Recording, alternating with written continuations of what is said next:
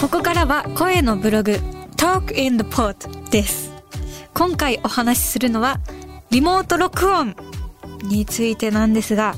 リモート録音なぜ取り上げようと思ったのかというと、このノンのナビゲートする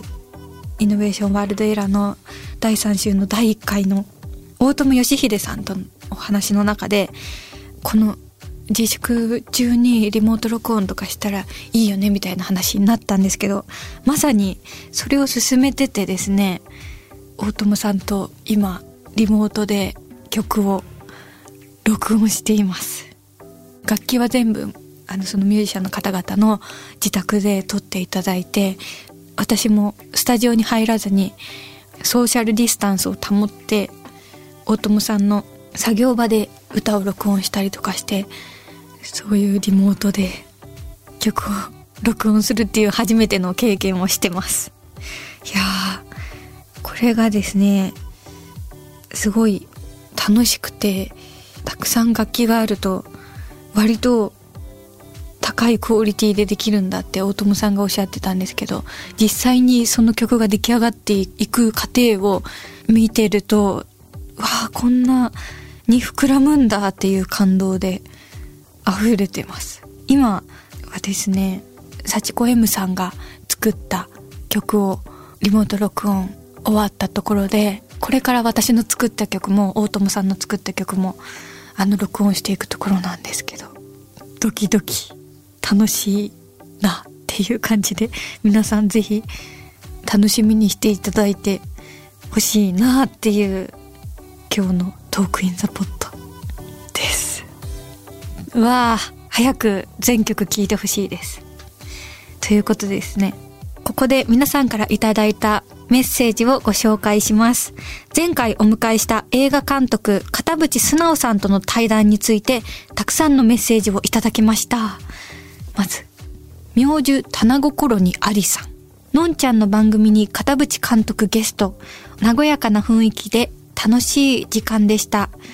放送終了後、YouTube 版テレビで視聴。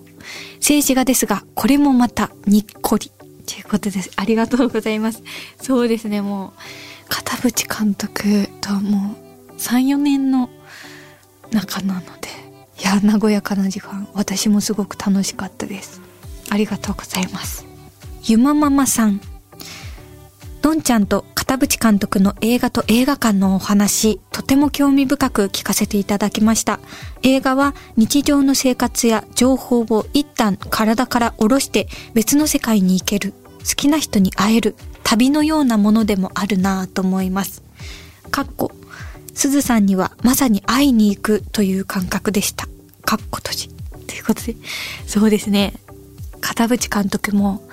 この世界の片隅にはすずさんのドキュメンタリーのようなすずさんをフォーカスして世界を見るっていう片隅を見ていくっていう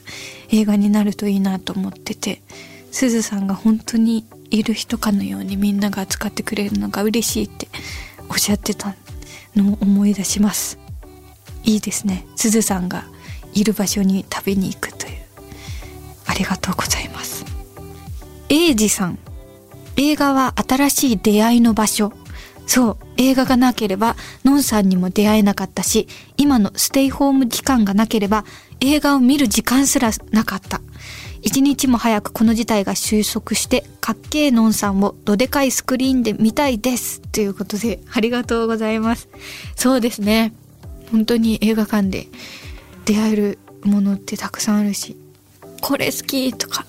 この人好きっていう出会いもあれば一緒に見てる人との出会いもあったりまさに舞台挨拶とかで片渕監督のように毎日映画館で挨拶されてる方がいてそういう監督の面白い話聞けたりとかいろいろ出会いがありますよね。すごい。第2回も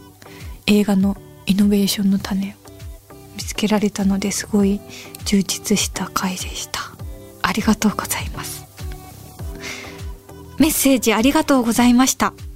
ツイッター、インスタグラムの方は、ハッシュタグ、エラ813をつけて、番組ウェブサイトの中にメッセージトゥースタジオからも受け付けています。ぜひ皆さんの声も聞かせてください。お待ちしています。